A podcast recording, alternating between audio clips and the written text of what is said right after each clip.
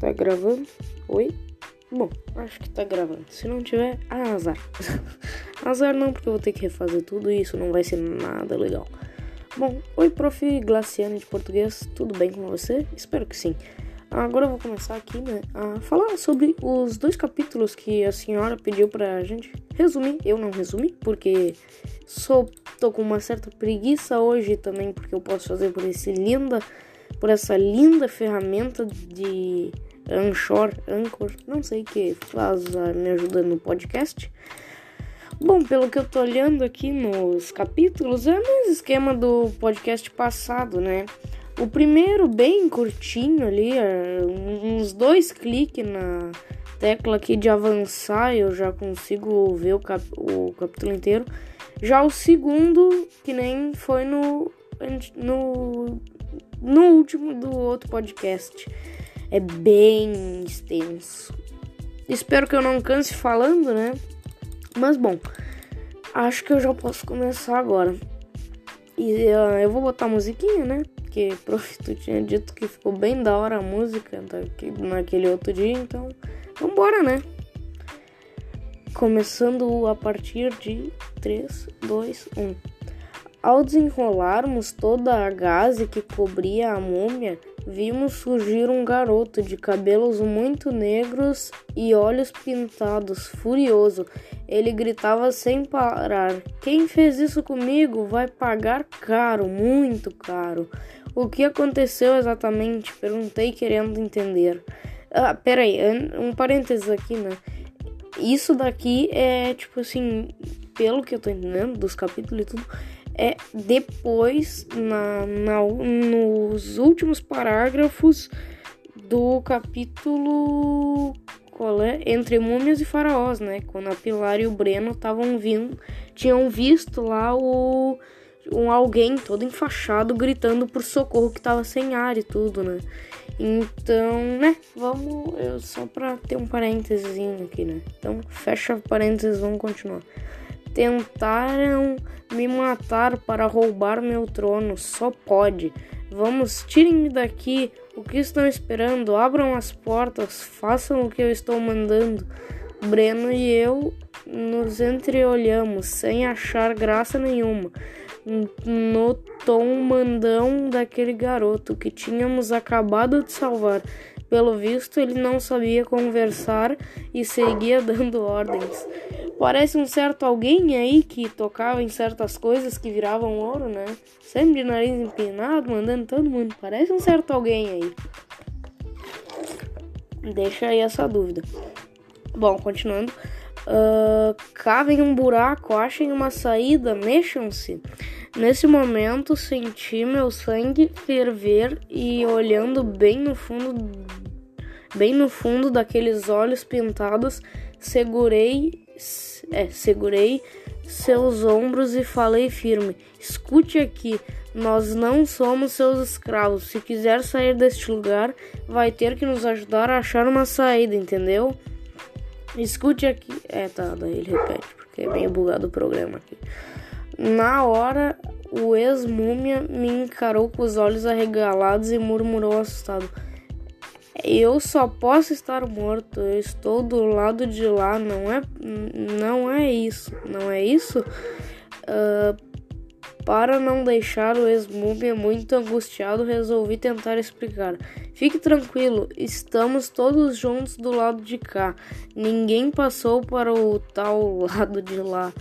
Pelo menos por enquanto, mas se continuarmos muito tempo nesse lugar sem portas nem janelas, as coisas podem piorar. Por isso, se quer sair daqui, é melhor nos ajudar a achar uma saída." "Quem é você? Alguma deusa, por acaso?" Isso foi o faraó, ou o ex-múmia, como comentaram ali, né?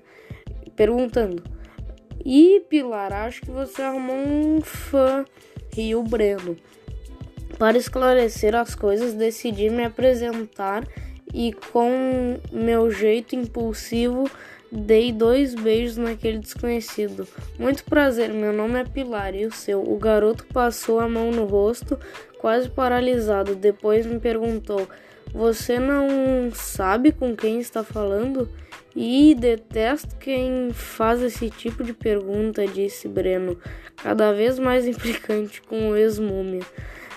E eu tô achando que o Breno tá com um certo ciúme aí, né? Porque várias vezes no final do...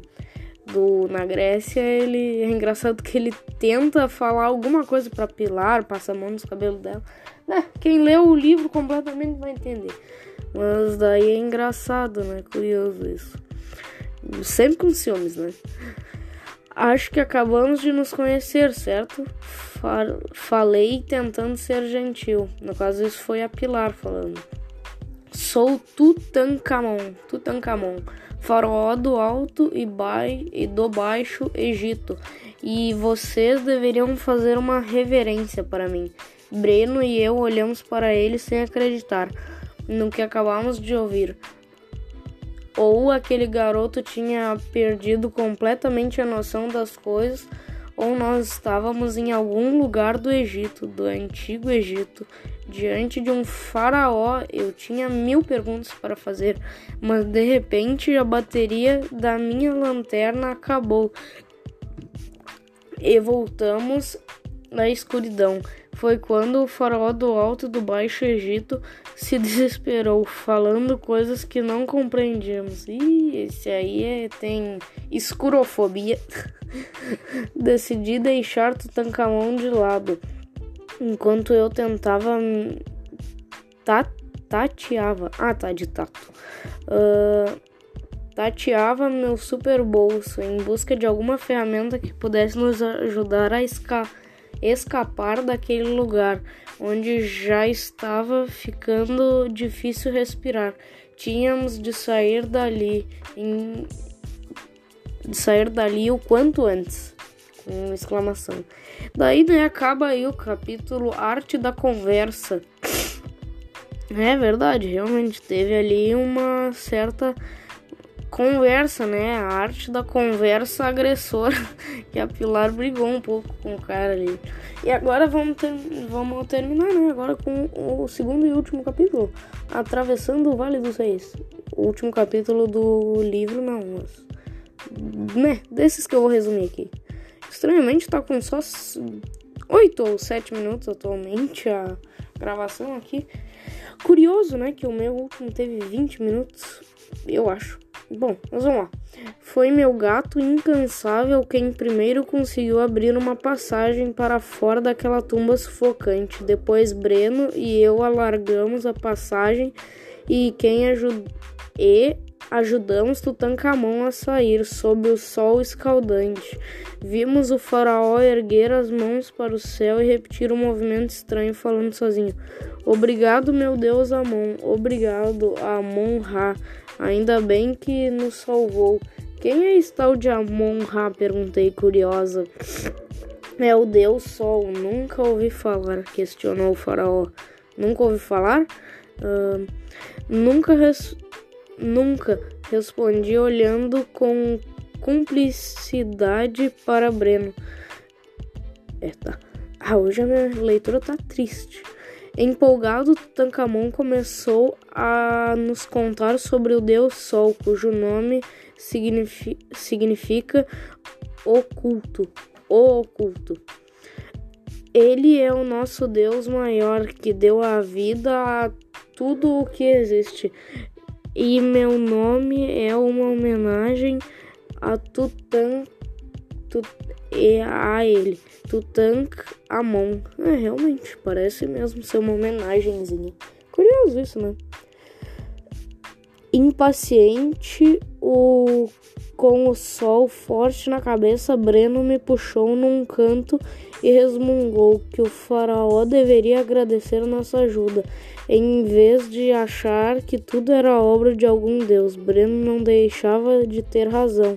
Acontece que eu e a que eu agora estava preocupada com outra coisa. Como vamos fazer para sair deste lugar? O calor é insuportável. Assim nós vamos derreter. Ah, Pilar, se o amigo é o super faraó do Alto e do Baixo Egito, certamente ele conhece este deserto como ninguém. Se bem eu aposto dez camelos que ele... está tão perdido quanto a gente, murmurou Breno com um tom tanto irônico. Realmente, né? É meio que muitos reis, né? E eu não vou citar um exemplo aqui porque eu não consigo lembrar, eu sou bem desmemoriado, não fazia ideia como é que era o próprio lugar onde governava, né? Curioso isso. Sem contar que era um deserto literal, né? Um deserto gigantesco, difícil, né, de conhecer e tal. Pois eu aposto que eles sabem aonde ir, falei. E aproximando-me de Tucci, ó, oh, Pilar deu até um apelido agora pra ele, Tucci. É melhor do que Tutankhamon, que nome difícil de se pronunciar rápido. Tucci, resolvi perguntar em que direção deveríamos seguir o faraó, porém olhava para um lado e para o outro sem nenhuma certeza. No deserto não, não há nada marcando qualquer caminho, o vento move a areia o tempo todo e não existe placas ou sinalizações naquele labirinto de areia. Tive a impressão de que poderíamos nos perder para sempre, cada vez mais. mais tenso. Breno me pedia para que procurasse um mapa, uma bússola, mas não havia nada disso no meu super bolso. Quase entrando em pânico, ele me perguntou ao, ele perguntou ao faraó: você pelo menos sabe onde nós estamos? Sim, estamos no Vale dos Reis, o lugar onde descansam os faraós. Isso confirma minha suspeita de que tentaram me enterrar vivo. Meu palácio não fica muito longe daqui. Só não sei se deverei... Só não... Só não sei se devemos seguir para lá ou para cá. Foi assim que eu e Pi... que Pi... eu, Pilar, fiquei devendo dez camelos para Breno. Afinal, o faraó estava mesmo perdido. Sem, sem o menor senso de direção. Para piorar, o sol não, não parava de subir no céu, tornando a areia cada vez mais escaldante. Com a cabeça já a ponto de ferver, improvisei uma proteção à moda árabe, amarrando um pano na cabeça. Breno tirou a camisa e fez o mesmo, mas sua, mas sua irritação não parava de aumentar. Ele estava querendo começar uma discussão com Tutankhamon, quando ouvi um piado agudo forte, olhei para o alto e vi uma ave imensa, de penas douradas e peito carmim, é, carmim, sobrevoando nossas cabeças. Que extraordinário! Nunca tinha visto nada igual. A ave girava sobre nós, se aproximando cada vez mais e mais, sem que eu conseguisse desgrudar os olhos daquele fantástico animal de cores encantadoras. De repente senti uma pena dourada cair sobre mim, reduzindo naquele momento... Reluzindo. Bah, eu tô muito ruim de leitura hoje, desculpa aí, prof. Encantadoras. De repente senti uma pena dourada sobre mim, reluzindo. Naquele momento tive certeza que ela deveria ser uma ave muito especial. Logo em seguida, ela veio pousar bem na nossa frente, magnífica, linda, e exalando o melhor perfume do mundo. A ave era uma elegância única e muito simpática também. Soltou um piado na direção e imediatamente peguei um de meus apitos para tentar conversar com ela.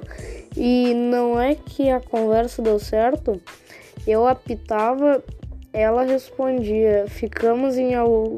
Ficamos algum tempo assim, até que ela abriu as asas e balançou a cabeça como se, nós cham... como se nos chamasse, cada vez mais maravilhada. Resol... Maravilhada, resolvi perguntar a Tucci o que era aquela ave. O faraó, que parecia melhor... Me olhar, olhar para ela com admiração e respeito, disse: muitos ouvem falar, mas poucos conhecem a verdadeira Fênix. Ela vai nos levar para onde tivermos de ir. De repente, a mais perfumada das aves soltou um novo pio e baixou as, a cabeça, nos convidando para montar. Encantados, subimos e nos acomodamos entre suas asas. Samba soltou um miado dengoso e se instalou confortavelmente entre as penas douradas, adorando aquela espécie de ninho. Depois, a grande ave começou a correr e decolar, leve, suave e segura. Enquanto Breno e eu nos, diver... nos divertíamos na água, Tucci sentou-se na areia olhando para o céu. Parecia estar com um pensamento distante. Breno e eu resolvemos brincar de apostar quem conseguia ficar mais tempo debaixo d'água. E ao emergirmos, ouvimos um uivo assustador. Tutankhamon também se levantou em estado de alerta e logo ergueu seu cetro como se fosse uma espada. Não, a, não demorou muito. Três cachorros raivosos cercaram nosso amigo faraó e arrancaram o cetro das mãos dele. Mais do que depressa, Breno e eu corremos para junto de Tucci, tentando afugentar os cães que rosnavam, mostrando os dentes afiados. Apavorado, Samba enfiou-se no fundo do meu super bolso. "Eles querem me matar", gritou Tucci. "Mas por quê?", perguntou Breno, sem entender a lógica daquilo. Muito aflita, eu estava, eu procurava alguma coisa no meu superbolso que pudesse afugentar os cachorrões. Por sorte, achei uns estalinhos ali esquecidos, que logo atirei na direção dos monstros. Assustados com os barulhos e as faíscas, os cachorros finalmente se afastaram. Foi então que Tutankhamon conseguiu voltar a falar e disse: "Isso é coisa dos meus inimigos. Aposto que estão nos seguindo." Afinal, quem são os seus inimigos? Eu quis saber. "Suspeito que esses cachorrões pertençam a eles." Dizendo isso, Tucci sentiu uma tonteira e sentou. Depois pôs as mãos na cabeça, como que sentindo uma dor forte. Aproximei-me e notei que ele estava com a mão suja de sangue. "Você está com uma ferida atrás da cabeça!" exclamei surpresa. Agora eu estou me lembrando de alguma coisa. Acho que me deram uma paulada e desmaiei. "Tentaram me enterrar vivo, Pilar." Ao se lembrar disso, o faraó baixou a cabeça e levou as mãos ao rosto, tristíssimo. Sentei ao seu lado e encostei minha mão no seu ombro. "Conte com a gente, Tucci. Vocês estão sendo ótimos amigos, Pilar, mas não sei como vou fazer para recuperar meu trono. Quem será? Quem terá me traído? Quem terá me substituído? O que está acontecendo, afinal?" E agora o finalzinho, que falta bem pouca coisa. Mas é curioso, né? Pelo que dá a entender, ele tava bem na ruim. Ele tinha, ele era um, o príncipe, eu acho. E bizarramente tá quase dando vinte minutos e eu tô quase terminando. Mas bom, vamos lá, continuando, né? Só deixa eu achar aqui. Cadê? "Talvez ao descobrir uma coisa, descobrimos a outra", falei. "Tem razão, preciso voltar a Tebas enquanto, o quanto antes. Vocês vêm comigo?" Imediatamente Breno e eu nos entreolhamos e prometemos ajudar o faraó com nosso juramento. Vamos, beijado, jurado, prometido. E bom, daí acaba esse capítulo, que eu achei bem interessante ali, né? Teve um certo... Teve um pássaro diferente ali, né? Que, como eles diziam, era dourado e muito bonito. Daí também ali eles foram emboscados por cachorros, né? Os cachorros loucos. O primeiro capítulo não teve muita coisa, né? Mas eu achei bem legal esses dois capítulos. Então é meio que isso, né? Uh, eu vou terminar agora, vou desligar aqui já o meu computador que eu tava usando pra ler aqui e tal, o capítulo. Desculpa se ficou muito longo, vou tentar melhorar e ler mais rápido e tudo. E bom, era isso, se cuide.